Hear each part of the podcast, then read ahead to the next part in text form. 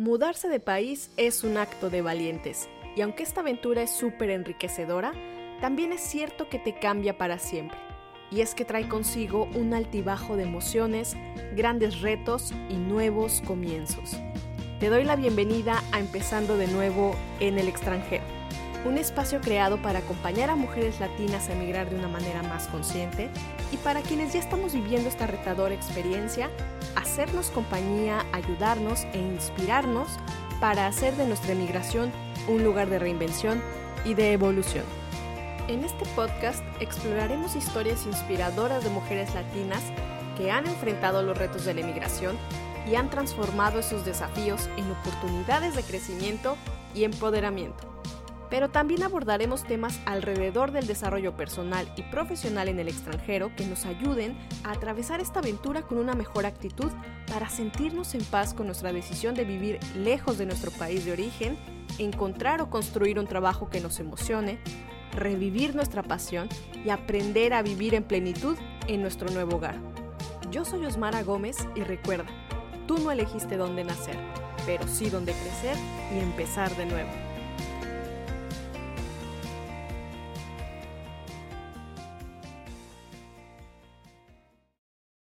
No sé si también te ha pasado, pero yo siento que esta experiencia de haberme mudado de país ha sido la mejor forma de descubrirme, de conocerme y sobre todo uno de los mayores ejercicios para, por un lado, hacerme consciente de mis miedos, de mis creencias limitantes y por el otro, hacerles frente, ¿no? Mirarlos cara a cara y empezar a trabajar en esos aspectos para poder alcanzar mis objetivos personales y profesionales en mi país de acogida.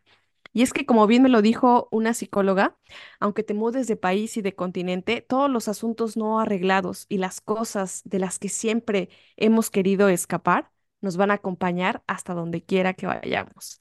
Emigrar personalmente ha sido un viaje hacia el autoconocimiento y parte importante en mi despertar, voy a llamarlo espiritual, y en el camino para poder encontrar eso que me hace bien, lo que me gusta hacer y de lo que me gusta, lo que me apasiona, ¿no? Por eso, para el capítulo de hoy me acompaña Mila, una gran amiga que tuve la fortuna de conocer en una mentoría de negocios el año pasado y con quien siento tuve una conexión muy especial, además de que descubrí que mucho de lo que hoy es ella como ser humano y como profesional fue gracias a la experiencia que tuvo viviendo fuera de su país natal. Mila es originaria de Colombia. Realizó sus estudios académicos en arquitectura y más tarde encontró su propósito. Y hoy se dedica a acompañar a las personas, tanto a mujeres como hombres, a encontrar y vivir lo que realmente aman, les da felicidad y les causa placer. Mila es coach e hipnoterapeuta y hoy está aquí en el podcast para contarnos cómo fue su camino para encontrar y saber cuál es su propósito de vida y cómo el haber vivido en el extranjero fue también este viaje de autoconocimiento, ya que no solo le cambió su mundo exterior, sino también su mundo interior. Y bueno, sin más, te doy la bienvenida al primer episodio de este 2024 y me complace presentarte a Mila. Bienvenida, querida, ¿cómo estás? Feliz año y bueno, estoy súper contenta de tener la oportunidad de poder conversar contigo acá en el podcast y bueno, de conocernos un poquito más. ¿Cómo estás? Hola, Osma, ¿cómo estás? Feliz año también para ti. Espero que lo hayas pasado muy, muy rico con todos tus seres queridos. Gracias por la invitación. Me siento súper feliz de estar acá compartiendo contigo y con todos tus escuchas. El placer es para mí. Bueno, como te decía, tenía muchas ganas de poder conversar contigo y bueno, ya se nos hizo, ¿no? Así que, bueno, como bien escuchaste en la introducción de este capítulo, vamos a ir a explorar y mirar desde otra perspectiva nuestra inmigración y cómo esta experiencia puede ayudarnos o puede ser ese punto de inflexión, mejor dicho, para dejar de vivir un poco en el modo piloto, ¿no? En este piloto automático y tomar las riendas de nuestra vida, si puedo llamarlo. Así que, bueno, justamente por eso tenía tantas ganas de conversar contigo, mi querida Mila, porque bueno, como ya mencioné al inicio, tú también en algún momento de tu vida emigraste sola y por ahí me contaste que años más tarde planeaste también mudarte ya ahora con tu esposo. Así que bueno, me encantaría empezar el episodio preguntándote ¿por qué emigraste a Colombia y cómo fue tu experiencia en el extranjero? Bueno, mira, yo emigré varias veces sola, y emigré a estudiar. Las dos veces que me fui, lo hice a estudiar. Primero lo hice a Buenos Aires, Argentina, después me fui a España una vez, regresé y me volví a ir. O sea, me gustó tanto que me devolví. Y en todas, creo que yo crecí o di unos saltos cuánticos en mi personalidad, en mi desarrollo personal, espiritual, porque el hecho de viajar y encontrarse uno en la soledad y en la inseguridad, creo que el viajar a un país extranjero es como la maestría en la inseguridad, ¿no? O sea, salen todas las inseguridades posibles, salen todas las creencias posibles porque te estás enfrentando a todo lo desconocido, ¿no? O sea, digamos que cuando uno está en el país natal, uno toma riesgos, pero los riesgos están controlados, ¿sí? O sea, siempre está ahí algo seguro, la familia, alguien que te respalda, te sostiene, pero cuando sales del país, el riesgo no está controlado, no tienes a nadie, o bueno, puedes tener alguna que otra persona, pero bueno, estás completamente solo, a veces en una lengua distinta, ¿no? En un idioma distinto. Entonces, es como la maestría en crecer, o sea, por eso uno crece tanto en esos viajes, o sea, crece tanto cuando sale del país, y nunca jamás, cuando vuelves a tu país de origen, eres la misma, o sea, no pasa, porque el hecho de enfrentarte con tantos obstáculos, con tantas inseguridades, con los miedos, pues hace que sí o sí pues los tengas que trascender, ¿no? O sea, no te puedes quedar ahí, y cuando no los trasciendes es cuando te devuelves. Eso pasa a las personas que no duran ni un año y se devuelven porque no fueron capaces de trascender esos miedos, esas inseguridades que estaban ahí, no solamente como para que la pasaras mal, porque a veces también cogemos como ese papel de víctimas, ¿no? O sea, como, ay, la vida es muy dura, mire este viaje, todo me sale mal, no me dan trabajo. Pero si salimos y nos quitamos las gafas de ese papel de víctima y encarnamos el papel de yo soy capaz, vine acá a darlo todo, voy a ser exitosa, ahí es donde realmente hacemos un clic y nuestra personalidad cambia rotundamente y trascendemos realmente todos esos miedos, esas inseguridades. Bueno, y claro, o sea, siempre van a estar ahí, pues no es que los miedos se vayan, no, siempre van a estar ahí, pero la gracia es afrontarlos, es trascenderlos, es hacerlo con miedo. Como cuando vas a un país extranjero y no hablas la lengua, pues no hablas ese idioma, o tú puedes no hablar y tratar de comunicarte lo menos posible, o te lanzas al agua, así lo hables mal, así sientas que nadie te está entendiendo, y al final vas a dominarlo, sí o sí. Y siento que esto a mí personalmente me cambió la vida, porque cuando yo quise pasar de, o dejar la arquitectura, yo ya había tenido estas experiencias previas de haberme enfrentado con mis temores más grandes, ¿no? O sea, con haber salido de la zona de confort realmente, varias veces, yo sola, y en esto yo pensaba, bueno, si ya hice esto, pues, o sea, esto también lo puedo hacer. Y todo es posible. Todo es posible, o sea, soy poderosa, o sea, era como mi mantra, ¿no? O sea, soy poderosa, o sea, pude lograr cosas difíciles en otro país. Yo en Buenos Aires, por ejemplo, me enfermé y me dio peritonitis y casi me muero en Buenos Aires, y lo pude lograr, lo pude superar, o sea, como que pude avanzarlo. Así que, bueno, o sea, ¿por qué no esto? O sea, es como que te da un poder. O sea, estar en otro país y superar cada uno de los obstáculos es como que cada vez te va dando como una super vida, ¿no? Como una monedita de la de Mario Bros. O sea, vas adquiriendo moneditas. Total. Y al final... vas agarrando poder. Total. Y al final, o sea, siempre va a estar esa mentalidad y esas creencias, claro, siempre. O sea, de no voy a lograrlo, o sea, siempre va a estar ahí, pero definitivamente el poder que adquieres es sobrenatural, o sea, total. Y justamente te quería preguntar esto, que si tú también habías sentido que además de haber descubierto un nuevo país, una nueva cultura y todo lo que descubriste en esos países, descubriste a una nueva Mila, ¿no? Esto que me estás contando, que realmente fue como descubrir a otra persona completamente diferente. Claro, o sea, la verdad me dio muy duro, o sea, era la primera vez cuando fui a Buenos Aires, era la primera vez que salía del país sola a vivir a otro lado. Me fui a estudiar arquitectura, como hacer un intercambio, y la arquitectura ya era muy distinta a como yo la estudiaba en Colombia.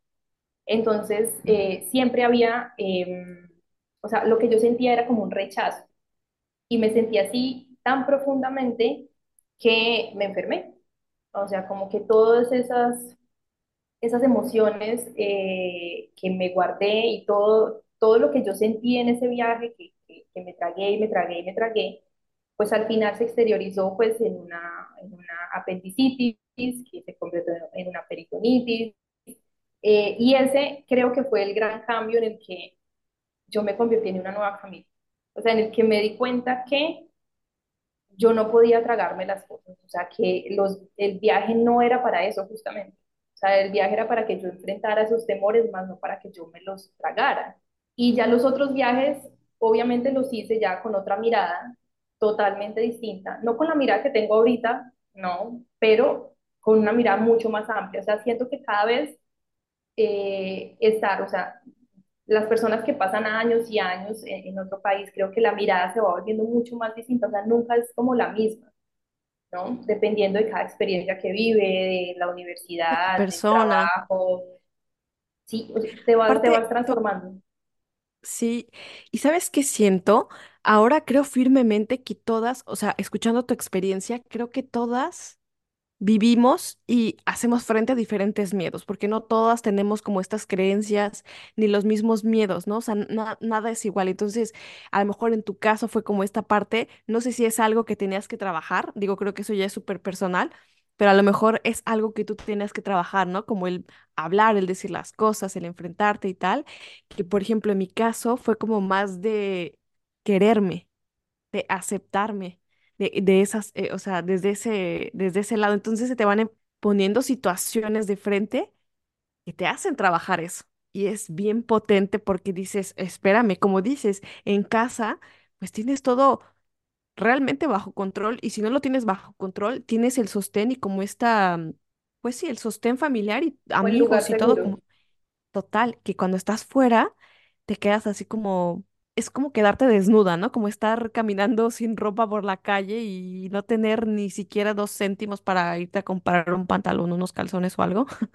Muy, muy loca la comparación, pero bueno, yo creo que quien nos escucha y tú que lo viviste en carne propia es un poco esta sensación, ¿no? De hacerle frente a las cosas y decir, wow, ¿y ahora qué? ¿Qué me toca hacer? ¿Para dónde me voy? Y como dices, hay muchas personas que no, pues no le hacen frente y la única opción es volverlas a tapar y huirle, ¿no? Que a lo mejor es mucho de lo que hacemos. Cuando nos vamos, yo me di cuenta, como, ¿por qué me fui de mi país? Por ejemplo, cuestionar. Según yo me fui por amor, según yo me fui movida porque, bueno, aquí está mi pareja y tal, pero cuando le empiezas a rascar dices, rayos, la vida nunca es tan, más bien la vida es muy sabia.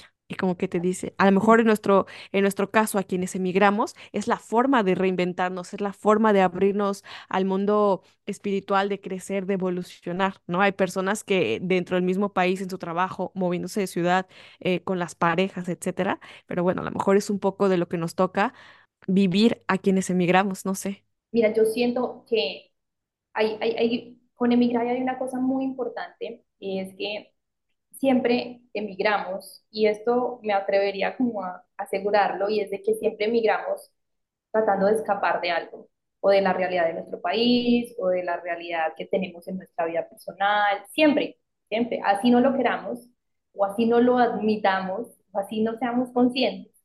Pero resulta que, así como tú dijiste en la entrada del episodio, siempre ese algo nos va a acompañar, siempre ese vacío se va a viajar con nosotros, así nos vayamos a China, se va a ir. Y cuando estamos solos, o sea, cuando viajamos y llegamos a la soledad, pues ahí es donde, no es que se despierte, lo que pasa siempre ha estado ahí, sino que siempre hemos estado en nuestro país natal lleno de ruidos y lleno de comodidades, realmente es así. Así, por más incómodos que hayamos estado, siempre hemos estado en nuestro lugar seguro. Cuando salimos y nos enfrentamos con esa oscuridad, pues ahí ya está todo en silencio, y ahí ya es cuando todos esos pensamientos, todo ese vacío, todo por lo que escapaste, y creías que este país lo iba a cambiar, o sea, este país nuevo es como si fuera a borrarlo, a suprimir a todo esto, pero resulta que no, antes lo agrandó más, porque lo que hace este emigrar es un espejo, o sea, te va a devolver justamente lo que tú necesitas trabajar, lo que tú necesitas, en lo que necesitas enfocar la atención. Así como tú decías en tu caso, era el amor propio. En mi caso era que yo era una niña muy mimada, mucho, ¿no? Y yo estaba acostumbrada a que todo el mundo me dijera que sí, y me estaba acostumbrada a que en la universidad me fuera bien, y aquí me empezó a ir súper mal, o sea, casi me tiro el semestre, casi lo pierdo, y para mí fue un choque como, por primera vez me estoy enfrentando a alguien que me dice, lo estás haciendo mal, ah, no sirves para esto, o sea, eso para mí fue un choque tan grande, pues casi me muero por eso. O sea, me dieron, era una cachetada de humildad, ¿no? Y claro, la aprendí total, porque ahí yo ya no era la buena en arquitectura, ahí yo era la peorcita, o sea, ya... Y así, o sea, siempre salimos para que el maestro de ese viaje nos diga qué, o sea, qué es lo que necesitamos para ser mejores personas. Para eso salimos realmente, y eso es lo que yo siento, para convertirnos en mejores personas, para evolucionar. Ya depende de la mirada que tenga la persona que viaja, ¿no? Porque se puede quedar viéndolo como, sí, o sea, el papel de víctima, la realidad es horrible, y claro, la realidad, si tú piensas todos los días eso, pues que la realidad se te va a convertir en lo peor, y hay personas que pasan años y años en otro país, y ya tú también me dirás de que dicen, no, este país yo no me logro acostumbrar, no me gusta, o sea, están ahí por estar, ¿no? Pues o porque están ganando dinero, así sea de una forma que no es porque les tocó, más no porque quieren. Entonces, yo siento que ahí también hay algo que, otra cosa que entra y es la mirada, ¿no? La mirada de la realidad que tenga la persona que viaja. Y siento que ahí todo puede cambiar, no es que el país sea malo, sino que es que tú no te has enfrentado a lo que te está mostrando este país. Tú realmente no has escuchado lo que te quieren decir. Y entonces, claro, la realidad no es la que tú fuiste a buscar. Y es que aquí hay otra cosa bien interesante. Justamente cuando estábamos haciendo el episodio, hablábamos de las ilusiones y las expectativas que ponemos en ese lugar al que nos vamos a mover para que cambie nuestra realidad. Entonces, cuando viajamos, pues te das cuenta que ni estando en el país más desarrollado, ni ganando euros, dólares, libras, lo que sea que estés ganando, te van a ayudar a sentirte mejor, a sentirte feliz, a salir de esa pobreza emocional, económica. O sea, realmente es... Pues sí, un cachetadón, como dices, ¿no? Cuando te das cuenta y empiezas a decir, ok, ¿por qué si estoy ganando en euros? ¿Por qué si estoy en el lugar más bonito del mundo? No me siento bien. ¿Por qué me siento así? ¿Por qué ta? Y empieza todo este cuestionamiento y entonces una de dos.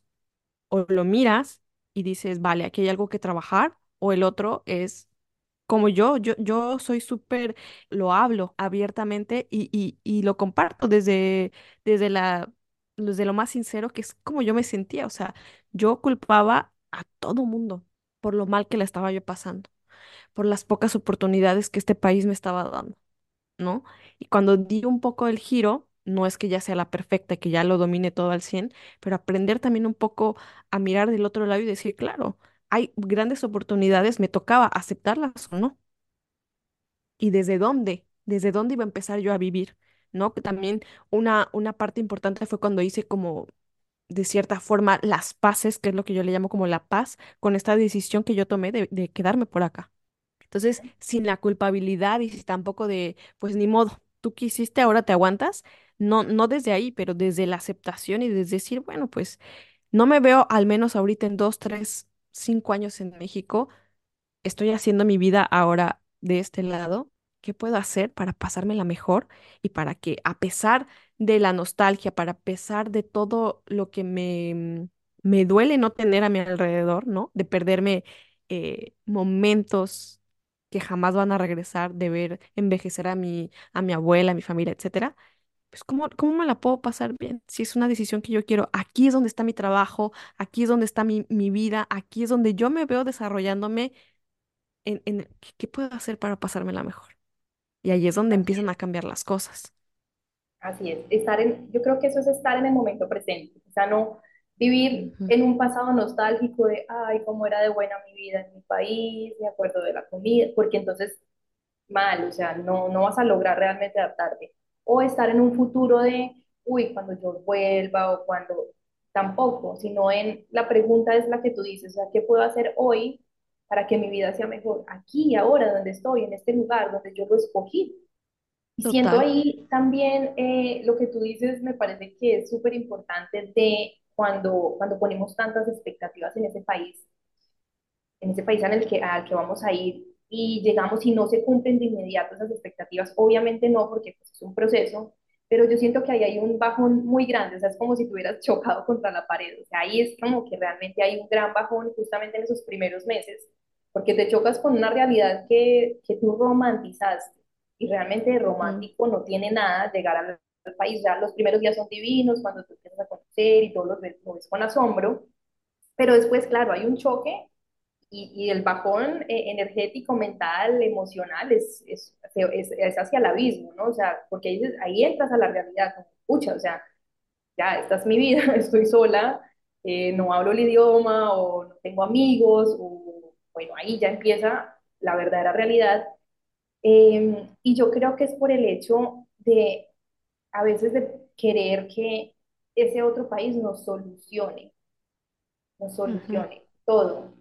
Y es como, porque estamos acostumbrados a que nos hagan, que nos den. Y así como cuando vamos al médico, o sea, no queremos ir a que él nos ponga un trabajo físico, a que el médico nos vaya y nos diga tal cosa, no, queremos que él nos recete un medicamento y que ya se nos alivie. Estamos acostumbrados a eso, a que nos den, y nosotros no poner de nuestra parte. Pero cuando viajamos, la gran parte que tenemos que poner es nuestra, y todo, mejor dicho. Porque el país nuevo ya nos está dando la bienvenida, pero nosotros tenemos que poner de que hay que salir a trabajar, así hay, al principio pues seguramente en trabajos que no son los que uno quisiera, hay que enfrentarse a un choque cultural muy grande, ¿no? O sea, a la comida, a todo, así que aquí es como más hacia allá que hacia acá, y a veces no estamos dispuestos a hacer ese trabajo. Entonces siento que ese es el gran choque, ¿no? O sea, de no ir con la mentalidad adecuada. O sea, cuando vamos con la mentalidad romántica, no es por ahí, o sea, te vas a estrellar. Pero cuando vamos tampoco pues con la realidad súper cruda de todo, me va a salir mal, ¿no? Pero sí con una mentalidad real, o sea, de, claro, al principio va a ser rico, pero después va a ser difícil y lo tengo que aceptar.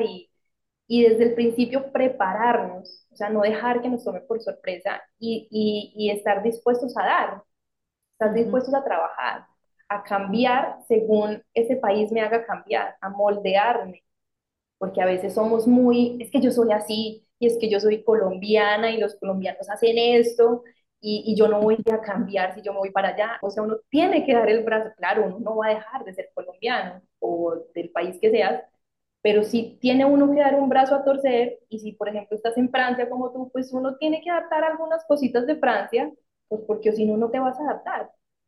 Sí, total. Uno tiene que estar dispuesto a hacer también su personalidad y transformarla un poquito. Y ver como también la otra parte de qué puedo aportar al país. Hablaba yo con una psicóloga y ella me decía, Osmara emigró por alguna razón, ¿no? Tenía que aportarle algo a Francia, ¿qué es lo que le puede aportar a Francia? Entonces como empezar a mirar también desde ahí, pues esta decisión que tomamos, ¿no? Este movimiento geográfico que hicimos, que lo podamos mirar también como una parte de crecimiento, como dices tú, de estar abiertas, como aceptar también las cosas que nos da el país. Fíjate que otro punto que me gustaría tocar es que no voy a dejar de fuera como también el aspecto que no es sencillo quedarte, hablo en Francia, ¿no?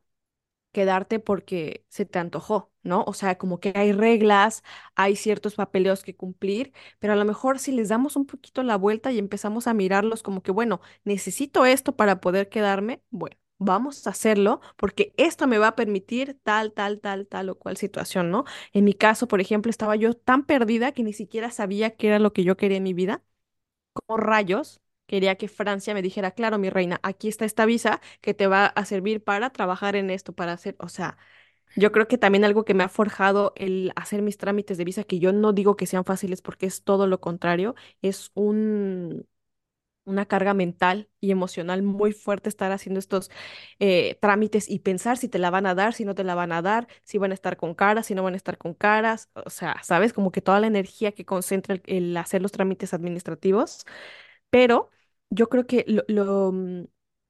para mí el reto y lo que he aprendido con estos trámites ha sido como qué quiero en la vida y por qué lo quiero.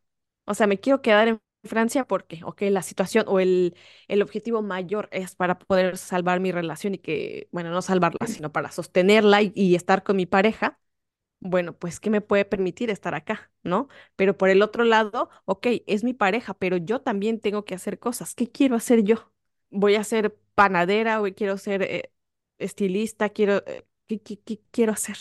¿No? Y ahí es donde entra esta pregunta que yo te quiero hacer.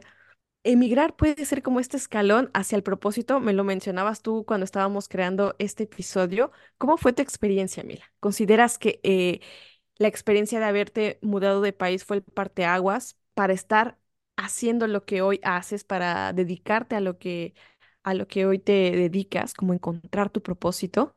Sí, muchísimo. Mira, yo siento que el emigrar tiene un vínculo muy estrecho con el propósito de cada quien. O sea, uno no emigra porque sí.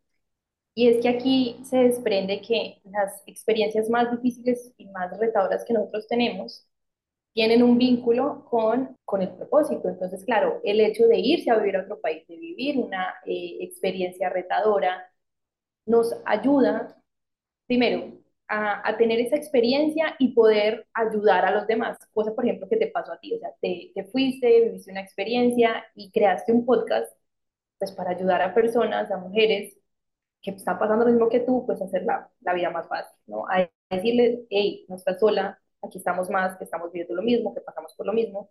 Así que mira, o sea, siempre tiene una relación con el propósito, puede que no sea una relación directa de hablar de eso, pero te ayuda a encontrarte. O sea, es como un camino, un escalón, ¿sí? Te acerca al propósito, te acerca a eso que...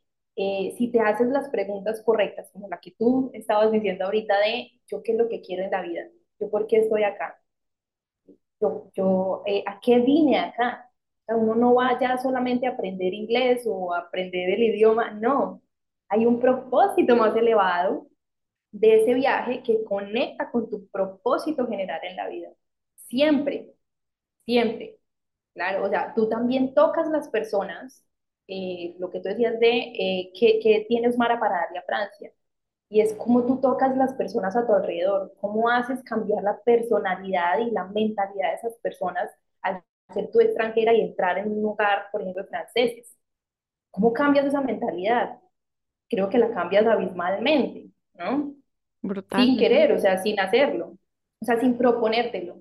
Así que eso hace parte del gran propósito, porque el propósito no es una sola cosa, o sea, no es como yo me enfoco en esto y en hacer el podcast y ya, sino que el propósito está tejido de muchas cosas que haces, que te dan sentido, que le dan significado a la vida, a tu vida, y que al final de cuentas te hace sentir dichoso, feliz, de todo, o sea, te hace sentir en plenitud, ¿no? Pero son como muchas cosas amarradas a algo, pues como por ejemplo el hecho de tú compartir tu podcast con mujeres, pero también tener de lado otras cosas que tengan que ver con eso.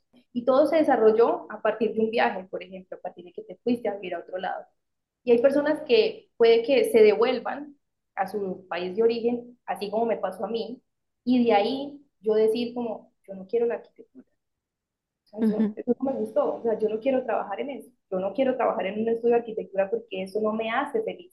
Y de ahí se desprendió una búsqueda que duró mucho tiempo, pero fue el inicio de ese viaje de la búsqueda hacia mi propósito. O sea, siempre ese salir a esas aguas desconocidas, bueno, es como si nadáramos, como si nos empujara para que nadáramos a la orilla a encontrar el propósito.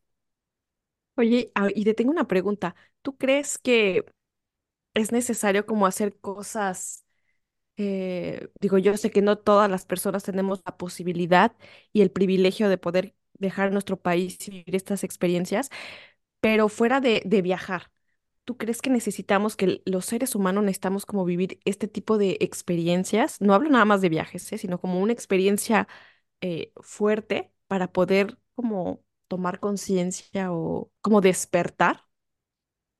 Sin duda, o sea, no hay transformación si no duele, o sea, no hay transformación si no hay un duelo, o sea, si no dejas morir una parte de ti, no es posible una transformación, porque seguirías siendo la misma persona, y por eso es que esas experiencias difíciles, retadoras, duelen, y es porque ahí se muere una gran parte de lo que somos, ¿no? O sea, cuando tú te vas, se muere la Osmara que se quedó en México, ¿no? O sea, la niña en la que creía que todos se lo hacían, y la mimada, y la de la zona de confort, y la de que llamaba y claro, estaban ahí para rescatarla. Ahí se muere esa Osmara para convertirse en la mujer de que tiene que hacer todo, la todera, y se tiene que rescatar a ella misma.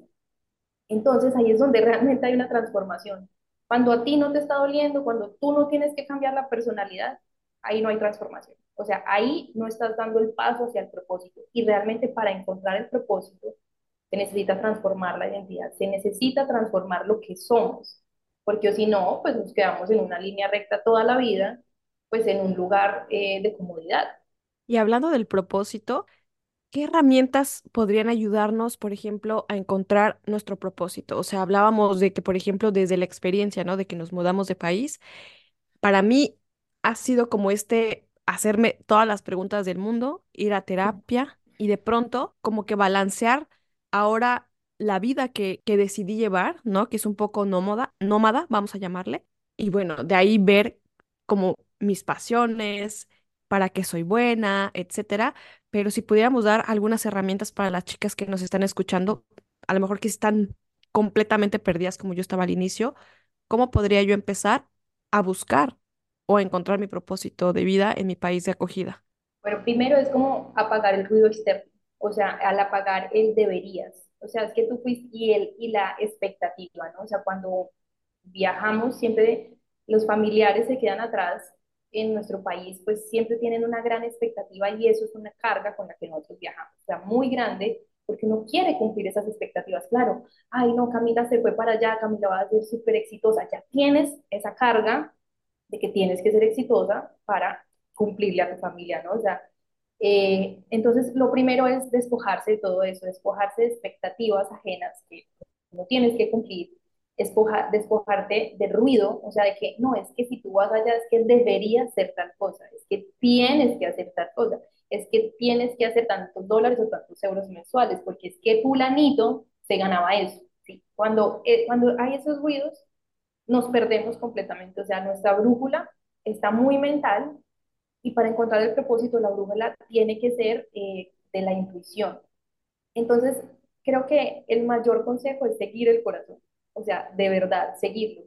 ¿Qué es lo que me apasiona a mí? ¿Qué es lo que yo realmente quiero hacer? Y despojarnos, en el momento que nos lo preguntemos, no nos lo preguntamos pensando en qué me va a dar plata. O sea, ¿será que eso sí va a dar plata o no va a dar plata? Eso nos lo preguntamos mucho los latinos. Y no, en ese momento es como, ¿qué me gusta? O sea, ¿qué yo haría con tanta pasión que hasta lo haría gratis? Todos los días de mi vida. ¿Con qué me levantaría a mí y que yo no cobraría por eso? Eso es. O sea, ahí es donde uno empieza a tomar norte, cuando la plata, el dinero, se desprende de mi decisión. Y ya después, cuando tomes la decisión, claro que te va a seguir el dinero y te va a seguir la abundancia. No quiere decir pues, que cojas el propósito y para ser una persona pues, sin dinero y no. Pero sí. Primero va una cosa y después la consecuencia es la otra, que es el dinero, la abundancia, ¿no? Pero primero tú sigue el corazón. Lo que pasa es que es muy difícil tener esa certeza, o sea, es muy difícil creer y confiar en lo que no podemos ver. Y entonces cuando nos vamos, siempre tenemos historias de los demás, ¿no? O sea, de que a tal persona le fue bien en España, y entonces eso ya es tangible, y entonces nos agarramos de lo tangible, ¿no? Pero cuando no hay alguien que haya hecho eso, pues eso es totalmente intangible y ahí nos tenemos que agarrar desde la fe, o sea, de la certeza, de creer en nosotros mismos, de creer que esa vida es posible. Entonces, es importante la combinación de fe, de certeza, de creer en uno, de confianza plena en uno y de seguir el corazón. Y todo lo demás será una añadidura. Quiero agregar que lo que ahorita estamos platicando es cómo encontrar mi propósito, ¿no? O sea, no es como esta invitación de deja todo y ahora busca tu propósito. No, o que es tan fácil. Eso es una cosa muy importante y las personas que trabajan conmigo y obviamente tienen un trabajo normal, estable, ¿no? Pero un trabajo obviamente que no les apasiona.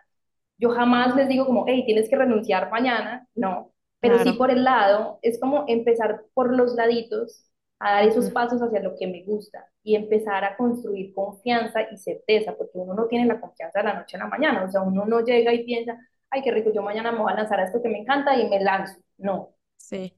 Uno construye, pero para tener esa confianza, esa certeza, uno necesita tener un peso estable. Y eso es un trabajo que estés haciendo, porque o si no, los miedos de no tener algo estable, de no tener un dinero, pues te van a empezar a apoderar, se van a empezar a apoderar de tu mente y no van a dejar que construyas lo otro a la par.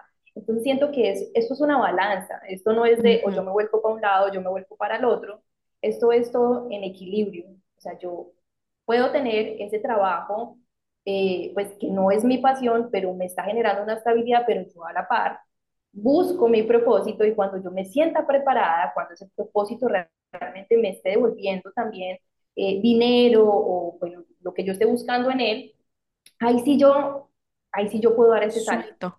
Claro, pero eso es con estrategia y demás. Y lo pongo, por ejemplo, también para las chicas que a lo mejor, que yo lo viví, y yo creo que tú también, como a lo mejor empezamos trabajando y haciendo cosas que no nos apasionaban en lo absoluto, y entonces empiezan como estos choques con que el país no me da oportunidad para crecer profesionalmente y no sé qué, ¿no? Entonces, mejor mirar esas partes como, ok, estoy cuidando niños, estoy trabajando en un restaurante, estoy lavando baños, estoy haciendo esto, porque esto me va a encaminar a tal y tal, ¿no? Es un poco como la intención que queremos dar con este capítulo. Y bueno, yo quería preguntar, ¿cómo me doy cuenta que eso que me está llamando la atención es mi propósito? O sea, ¿cómo sé que ese algo es mi propósito? Y si nada más es una sola cosa o un solo propósito que existe en la vida. Mira, para darse cuenta que ese es el propósito de uno, yo siento que tiene que llenarlo a uno de felicidad absoluta. Y no quiere decir que uno tenga que mantener en una línea de felicidad, porque eso no existe, pero sí es que cuando yo lo haga, yo sienta como la recarga de energía, o sea, yo me sienta vivo, y o sea, que yo lo hago y digo, wow, esto me encanta, esto yo lo haría por el resto de mi vida. Y donde yo estoy volcando mis talentos y mis dones, o sea, donde yo hago eso con facilidad, o sea, yo no tengo que hacer un mayor esfuerzo.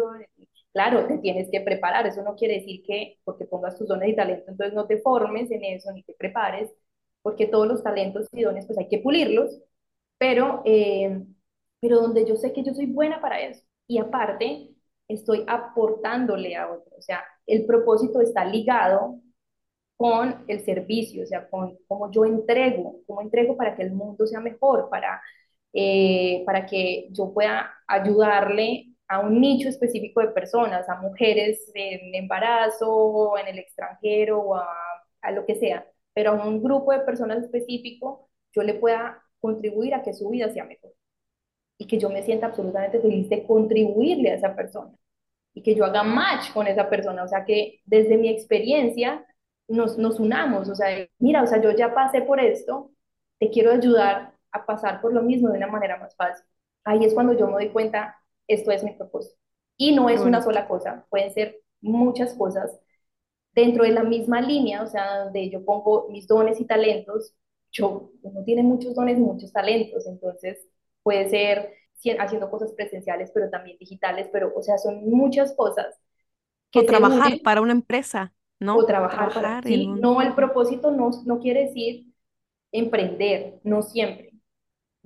A veces el propósito de uno es sacar una empresa adelante. Así como el propósito de uno no quiere decir ganar y monetizarlo, a veces puede ser fundaciones, personas que tienen su empresa, pero tienen una fundación sin ánimo de lucro en la que ayudan perritos de la calle o personas en tal situación. Eso ya, o sea, ese pago es energético y también es igual de valioso a un pago monetario.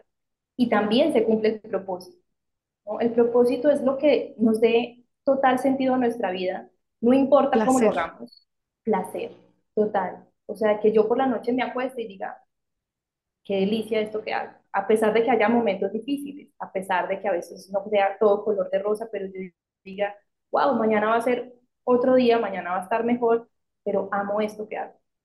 Eso también es interesante, o sea, no porque hayamos descubierto nuestro propósito y estemos trabajando en eso que nos apasiona, significa que los miedos se van a ir, que los problemas se van a o no van a existir, ¿no? O sea, al contrario. Sí, Pero qué bonito total. vivirlo también desde ahí. O sea, me da miedo, tengo ciertas circunstancias, unos problemas, ¿no? Qué bonito vivirlo haciendo tu propósito, ok. ¿Cómo le puedo dar la Así es. vuelta? ¿O cómo hacerle frente a esos haciendo eso que te gusta, ¿no? Sí, así es. Por eso el propósito con viajar e irse para el extranjero son tan parecidos, porque tendemos a romantizarlo también. O sea, yo digo mucho lo de la frase que dicen de encuentra lo que amas hacer y nunca más vas a tener que trabajar en tu vida. Y para mí es absolutamente mentira esa frase, porque sí vas a tener que trabajar en tu vida, a pesar de que sea tu pasión. Va a haber días en los que vas a estar cansada, en los que vas a querer decir, no quiero hoy trabajar, y está bien, y está válido, y está bien a veces querer mandar todo A lejos, la goma. sí, está muy bien, y no quiere decir que entonces no sea tu propósito, no quiere decir que no ames lo que haces, lo que pasa es que somos humanos, ¿no? Y tenemos subidas y bajadas, y el propósito sí que tiene más, o sea, ese camino hacia hacer y dedicarnos a lo que amamos, pues obviamente, así como vivir en el extranjero tiene subidas y bajadas, o sea, tiene altos, tiene picos muy altos y valles muy bajos, y está bien. O sea, la idea es aprender a sortearlos de la mejor manera. Total.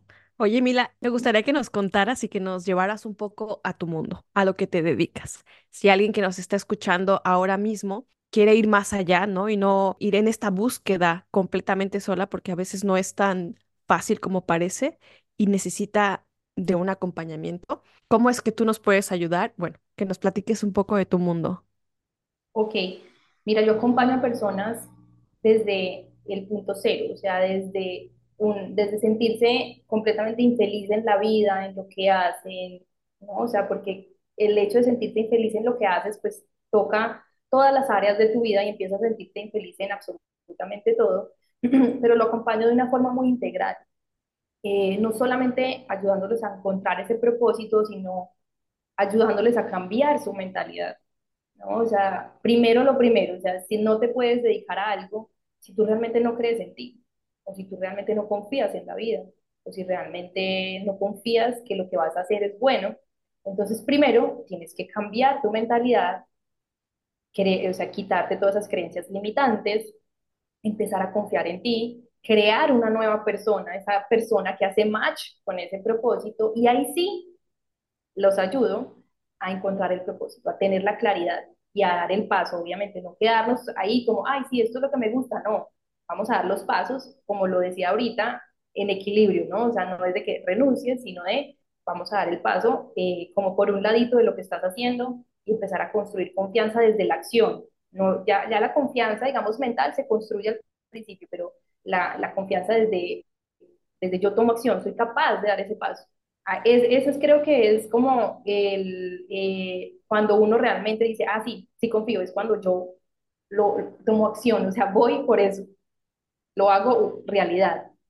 Y así, los acompaño en un programa de 12 semanas a construir realmente esa vida que quieren, a dedicarse a lo que aman, con pasión, con felicidad, bueno. Y bueno, lo hago desde mi propósito, así que yo amo realmente acompañar personas y lo hago desde la hipnoterapia, con ayuda de los ángeles, todo lo que hago tiene que ver con ángeles, así que es algo muy lindo porque los ángeles dan muchísima guía en el propósito, bueno, en todo, descubrir el poder interior, así que se vuelve algo demasiado completo. Tener claridad, ¿no? Que eso es súper importante porque yo te hacía la pregunta de cómo saber que esto que estoy sintiendo o esto que me está gustando es mi propósito. Entonces, quiero entender que estas herramientas que tú utilizas, pues, sirven de mayor claridad, ¿no? Para poder Así es. visualizar y identificar ese propósito. Y bueno, ¿dónde te pueden encontrar las chicas que nos están escuchando? Bueno, me pueden encontrar en mi Instagram, que es milag.terapeutangelical y terapeuta angelical con una sola A entre las Ok, dos. perfecto. De todas formas, como en cada capítulo, toda la información de Mila y su contacto se los dejo en la descripción del capítulo. Y finalmente quiero contarte, mi querida Mila, antes de agradecerte, que estoy haciendo una dinámica que inicié en diciembre con mis invitadas. La intención es que tú le dejes un mensaje a mi próxima invitada, ¿vale? Ya sea un mensaje o una pregunta, teniendo en cuenta que todas las chicas que participan en este podcast son mujeres, principalmente. Bueno, todas son mujeres, viven en el extranjero, son latinas o alguna de ellas, como tú y mi invitada pasada, les gusta viajar. ¿Y qué te gustaría dejarle como mensaje o una pregunta? Pero antes, tengo que contarte, te dejo reflexionar. La invitada pasada fue la primera que participó en esta dinámica y es mi querida Maggie, que tú conoces perfectamente porque las tres estuvimos en el mismo mundo hace algunos meses. Y bueno, ella te deja una frase a ti, que vas a ver que da el match con lo que tú acabas de decir y lo que platicamos en el episodio. Y dice así: todo es posible todo el tiempo. Vivimos en un universo donde o en el que todo es posible. Así que no lo olvides y llévalo contigo siempre, recuérdalo. Ay, qué bello. Este es un mensaje de mi querida Maggie para ti. Sí, qué linda, muchas gracias. Espectacular. Bueno, tu turno. Bueno, yo le dejo a la próxima invitada también una frase muy linda de: si crees ciegamente en ti, todo será posible. Me encanta porque se nos queda como de enseñanza para quienes escuchamos el capítulo y yo que te estoy entrevistando, mi querida Mila. Con esto vamos a cerrar ahora sí el capítulo. Te agradezco infinitamente por esta charla. Gracias por tu tiempo. Gracias a ti. Antes de que te despidas, gracias, de verdad, gracias por la invitación, por esta charla. Nos podríamos quedar horas y horas hablando de este tema porque me apasiona mucho. Y gracias a todas las que nos están escuchando. Gracias. Y bueno, a ti que llegaste hasta acá y que escuchaste este episodio, te agradezco infinitamente. Y como siempre, si tienes un minutito y te gusta el episodio, compártelo y déjame 5 estrellitas en Spotify. Nos escuchamos la próxima semana. Bye, bye. Gracias por escuchar este podcast y espero que hayas encontrado inspiración y motivación en el episodio de hoy. No olvides compartirlo con otras mujeres que puedan encontrar valor en estas conversaciones y te animo a que te suscribas en tu plataforma favorita para no perderte ningún episodio. Infinitas, infinitas gracias por ser parte de esta comunidad y nos escuchamos en el próximo capítulo.